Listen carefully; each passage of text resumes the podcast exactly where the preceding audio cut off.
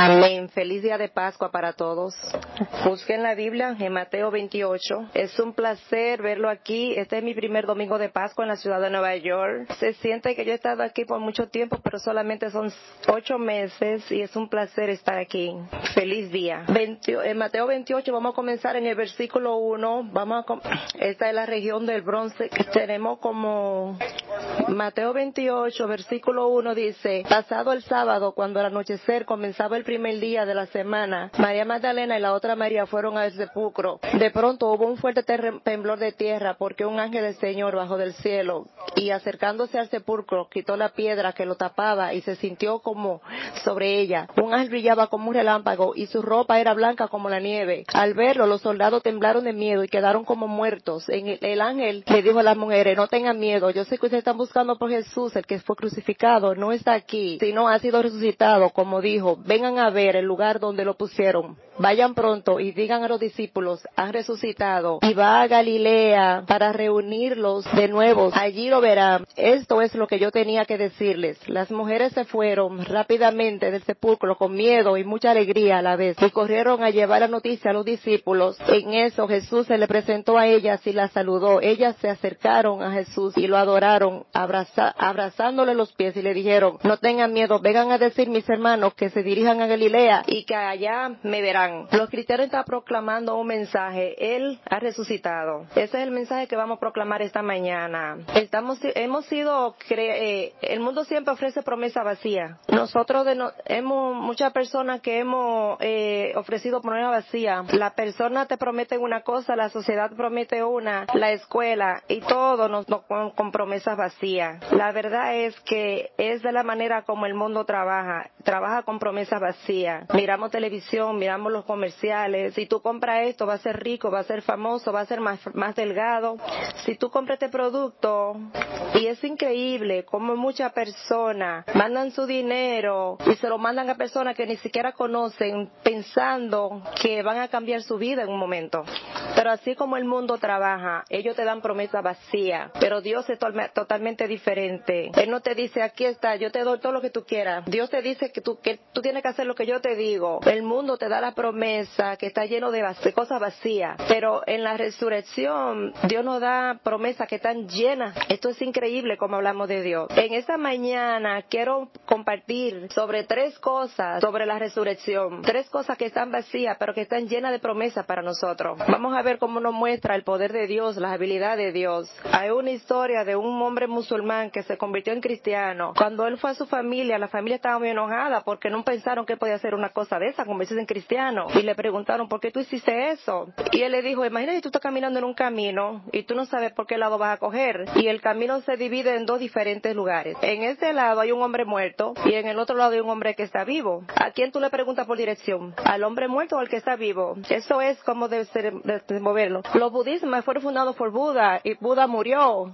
El judismo fue fundado por Abraham y Abraham murió. El Islam fue fundado por Mohammed y murió. Pero los cristianos en la región creemos un solo Dios y fue Jesús, nosotros tenemos que creer en una persona que fue resucitado de los muertos.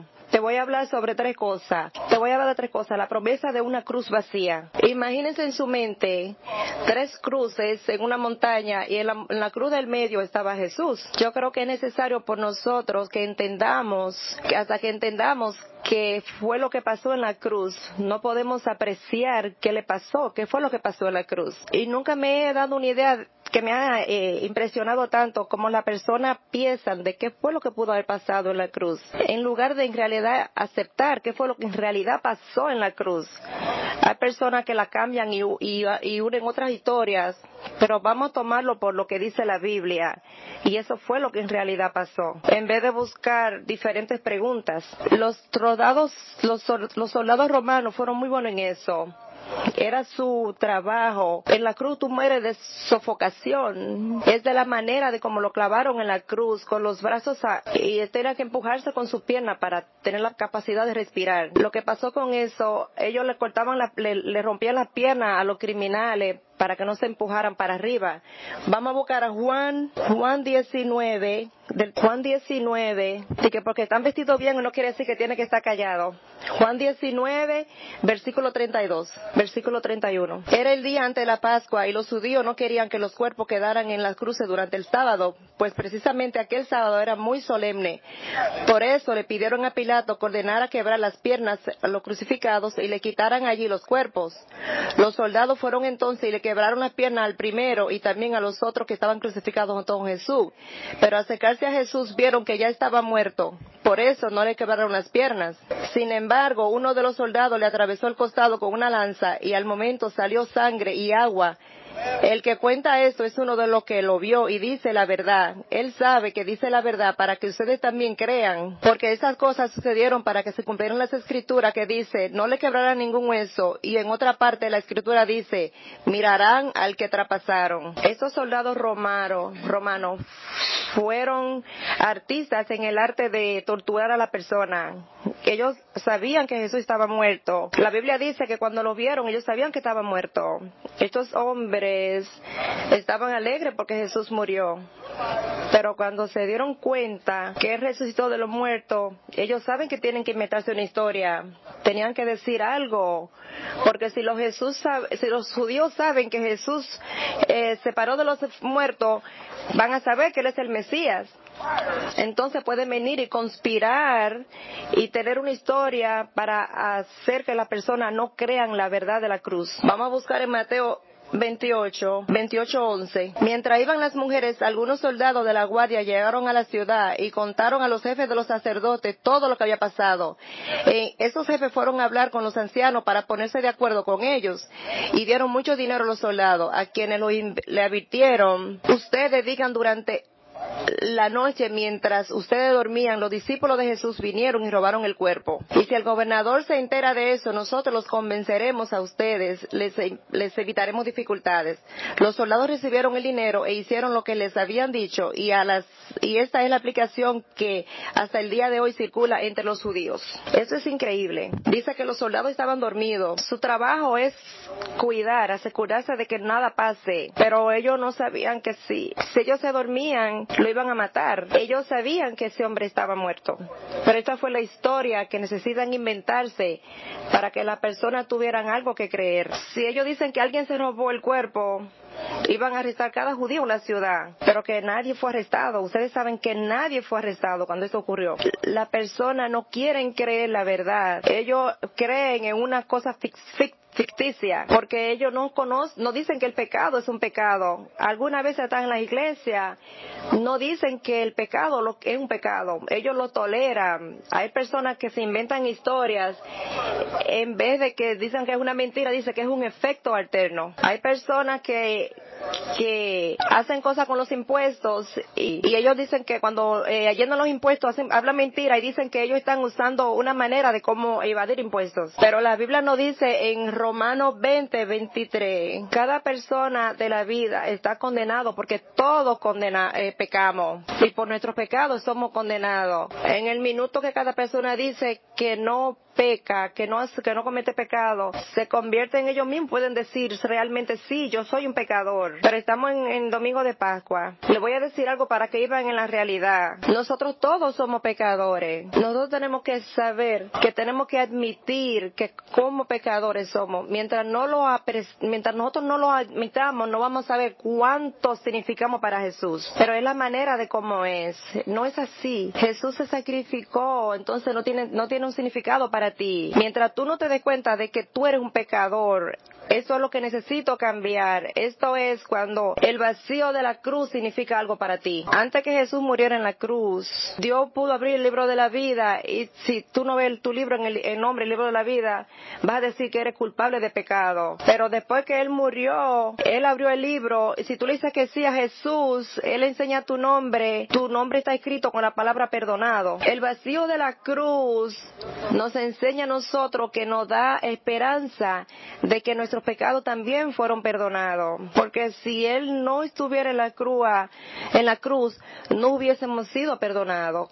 Tenemos que decirle que sí a Jesús. Nosotros todos necesitamos tener una vida personal de resurrección en nuestra vida. Imagínate los, nosotros necesitamos una resurrección personal en nuestra vida, porque nosotros sabemos, nosotros tenemos muchas cosas, podemos escondernos detrás de lo que sea, en Facebook, en lo que sea, pero cuando venga el día del juicio, Facebook no va a estar ahí para ayudarte.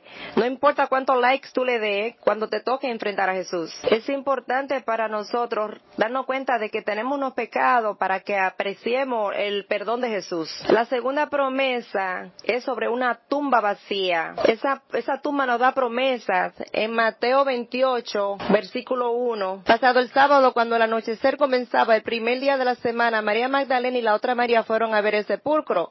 De punto hubo un fuerte temblor de tierra porque un ángel del Señor bajó del cielo y acercándose al sepulcro, quitó la piedra de lo que, que lo tapaba y se sentó sobre ella.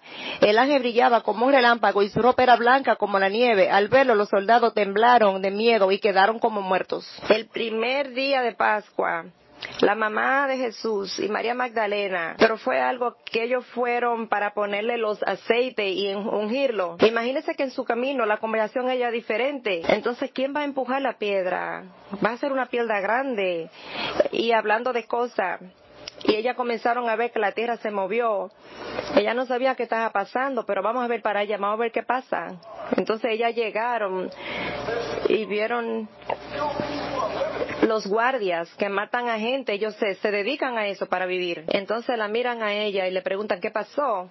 Y él lo mira que la la piedra fue quitada de ahí. Necesitamos que saber que esa tumba vacía nos dio a nosotros paz. En el, en el Rey de Dios no solamente tenemos que ser pacíficos y tener silencio, pero Dios le dio a la mujer el primer mensaje de la resurrección para que antes de dárselo a los hombres. Y Él le mandó decir, él a la gente, Él quiere que los hombres y las mujeres estén juntos para que tengamos un papel fuerte en la iglesia, en, su reino. Le voy a decir una historia. Había un muchacho llamado Felipe, que tenía ocho años, y los, los parientes se mudaron en un pueblo y fueron a una iglesia los domingos y lo pusieron en un programa. Entonces cuando llegó al programa, ¿Sabe? Cuando tienen ocho años, tener una transición de la iglesia, pero era un niño especial, que tenía necesidades especiales, y todos los niños no sabían cómo tratar con él, porque él, se mantenía siempre en un ladito. Entonces la maestra dijo, el próximo semana vamos a tener un show, quiero que todos me traigan algo que les recuerde la tumba vacía de Jesús. El domingo siguiente vino y un muchachito vino y trajo una toalla.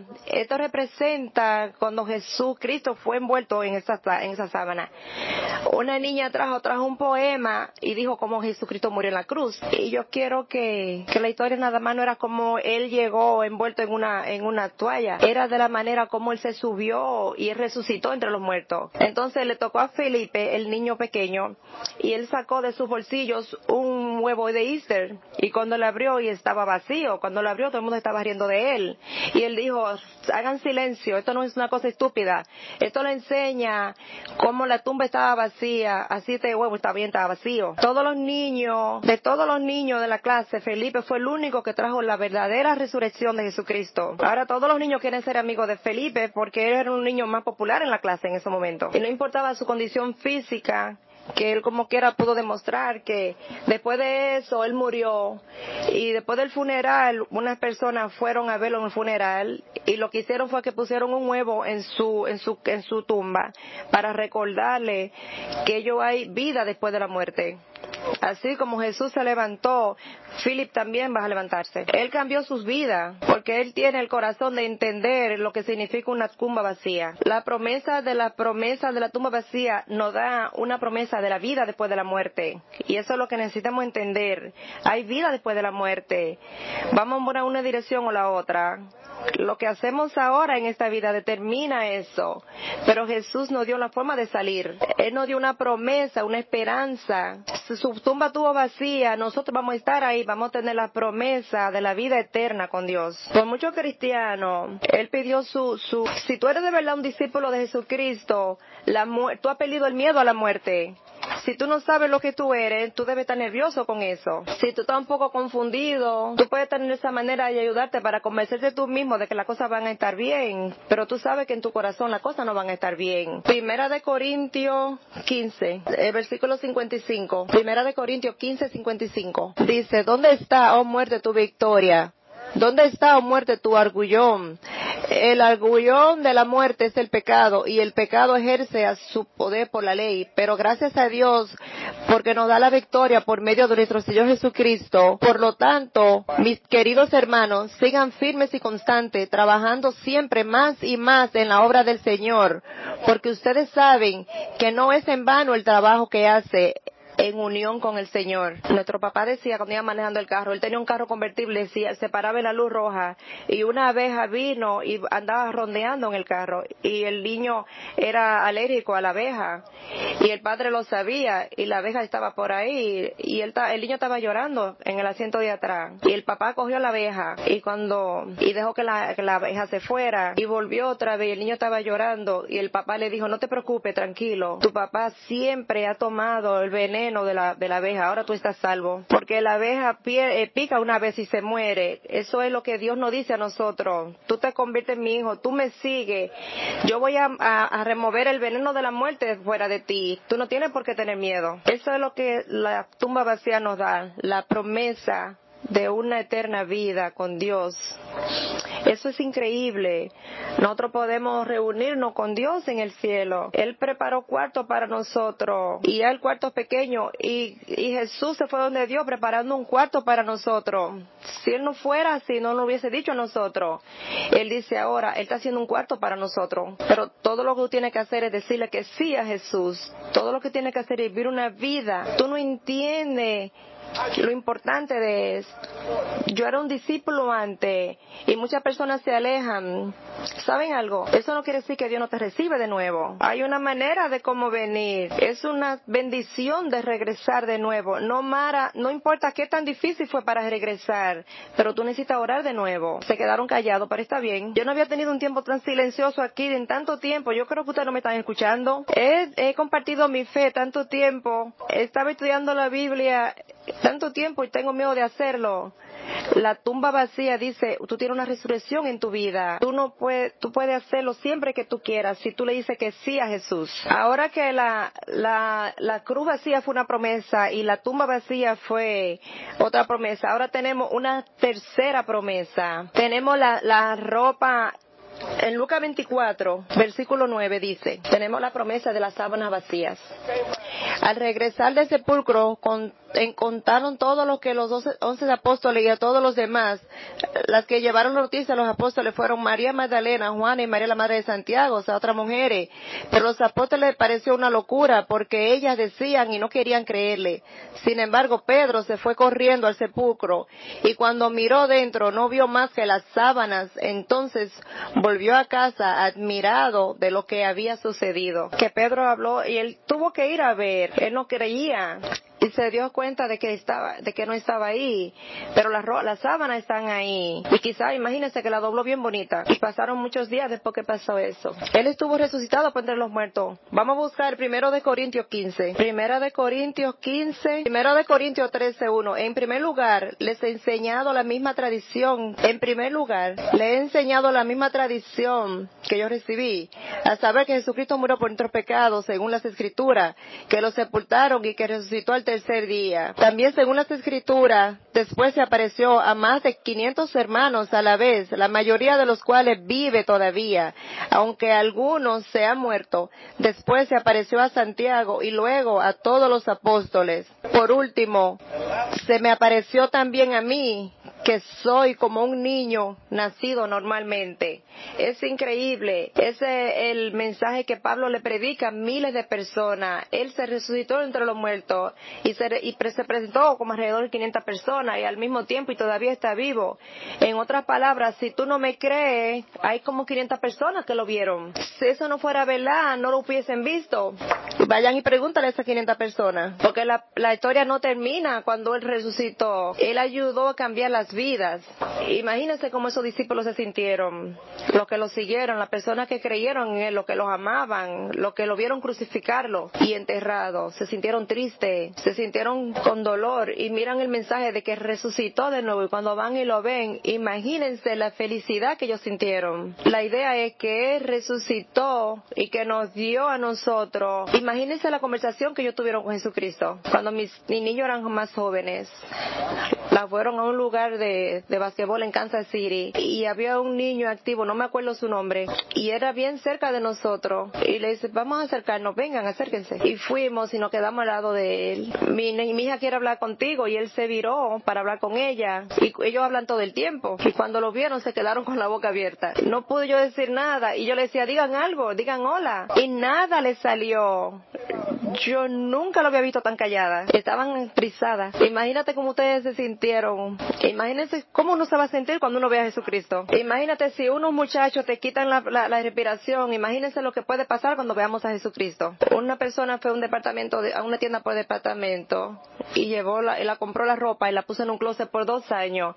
Y la esposa le decía que la tienda tenía una póliza, una póliza de, de retorno y hace dos años que esa ropa está en el closet ella lo convenció para que fuera y llevar el coat. Entonces fueron a la tienda y comenzó a hablar con la persona. Oh, sí, claro que sí. Esa es nuestra póliza, ¿no? Dame ya que te conseguimos algo para ti. Él tuvo la habilidad de cambiar. Lo único que tuvo que hacer fue preguntar, decidirse. Nosotros tenemos la habilidad de cambiar nuestras vidas. Solo lo que tenemos que preguntarles a Jesús. Todo lo que tenemos que pedirles a Dios que nos ayude. Él tenía tanto miedo de lo que iban a decir pero no había nada que temer. Dios quiere que todos nosotros tengamos una relación con Él. Por eso fue que Él dejó que su Hijo muriera por nosotros. Él dejó que Jesucristo murió, no fue para que tuviera miedo, Él dejó que muriera para que ustedes tengan esa relación con Él. Es muy importante que el domingo de Pascua no es solamente un feriado, este es el tiempo para que cada uno de nosotros haga un cambio en su vida, en nuestra vida personal. Tenemos la habilidad, tenemos el poder y lo que tenemos que hacer es entregárselo a Dios. No importa cuánto tiempo te he estado fuera, alejado de Dios. No importa lo que hiciste anoche, si regresaste de un club o lo que fuera que hiciera, tú puedes hacer una decisión hoy para hacer un cambio en tu vida. Voy a cerrar con Lucas 24. Y voy a decir esto, si tú fuiste al club anoche, tiene que ser tu última noche en una fiesta. Lucas 24, versículo 36. Estaban todavía hablando de esas cosas cuando Jesús se puso en medio de ellos y los saludó diciendo, paz a ustedes. Ellos se asustaron mucho, pensando que estaban viendo un espíritu, pero Jesús le dijo, ¿por qué están asustados? ¿Por qué me tienen, por qué tienen esas dudas en su corazón? Miren mis manos y mis pies. Yo soy, soy yo mismo tóquenme y vean, un espíritu no tiene carne ni hueso, como ustedes ven que tengo yo. Al decirle esto, les enseñó las manos y los pies, pero como ellos no acababan de creerlo a causa de la alegría y el asombro que sentían, Jesús le preguntó, ¿tienen algo aquí de comer? Le dieron un pedazo de pescado asado, luego le dijo, lo que me ha pasado es aquello que les anuncié cuando estaba todavía con ustedes que había de cumplirse todo lo que está escrito de mí en la ley de Moisés en los libros de los profetas, en los salmos. Entonces, Mira lo que Jesús dijo, ¿por qué ustedes todavía están sorprendidos? Yo les dije que te iba a pasar. Porque ustedes todavía piensan de que tienen algo de comer. Entonces le pidió un pedazo de pan. Jesús era normal como nosotros, va a decir la misma cosa. Pero van a estar confundidos, pero búscame algo de comer. Entonces cuando comamos algo podemos seguir hablando. Tú puedes tú no puedes salir de aquí confundido. Aunque tú estés lastimado, aunque te lastimaran antes, tú puedes, tú no puedes salir confundidos. Tú puedes salir de aquí confundido si tú no abres tu corazón a Dios. Pero si tú le abres tu corazón a Dios, tú puedes hacer un cambio. Tú lo que tienes que hacer es comenzar hoy. Quizás tú no puedes completar todo lo que tú quieras hoy mañana, pero tú tienes que empezar por algún lado. Quizás tú has dejado, tienes que ayudar que Dios te camine en, su viaje hoy. Empieza y hazlo un poco más serio. Quizás tú eres un discípulo y tú sabes que no estás viviendo bien, lo que tú, no, déjame aclarar esto, el que tú eres un miembro aquí no quiere decir que tú estás viviendo una vida correcta. Quizás tú eres un miembro, pero quizás tú sabes que tienes algunas cosas que cambiar. Todo lo que tienes que hacer es comenzar hoy. La resurrección de Jesús es una resurrección para ti personalmente. A veces hay muchas personas que va a ser difícil para hacerlo, pero si tú comienzas desde hoy, no hay forma de ponerlo para otro día. La palabra nos ofrece muchas promesas y esas promesas promesas están vacías, pero Dios nos da promesas que están llenas de esperanza. Hoy es un día de Pascua, es un día de comienzo de una vida santa de ustedes. Si tú decides decirle sí a Jesús y que para Dios sea la gloria. Amén.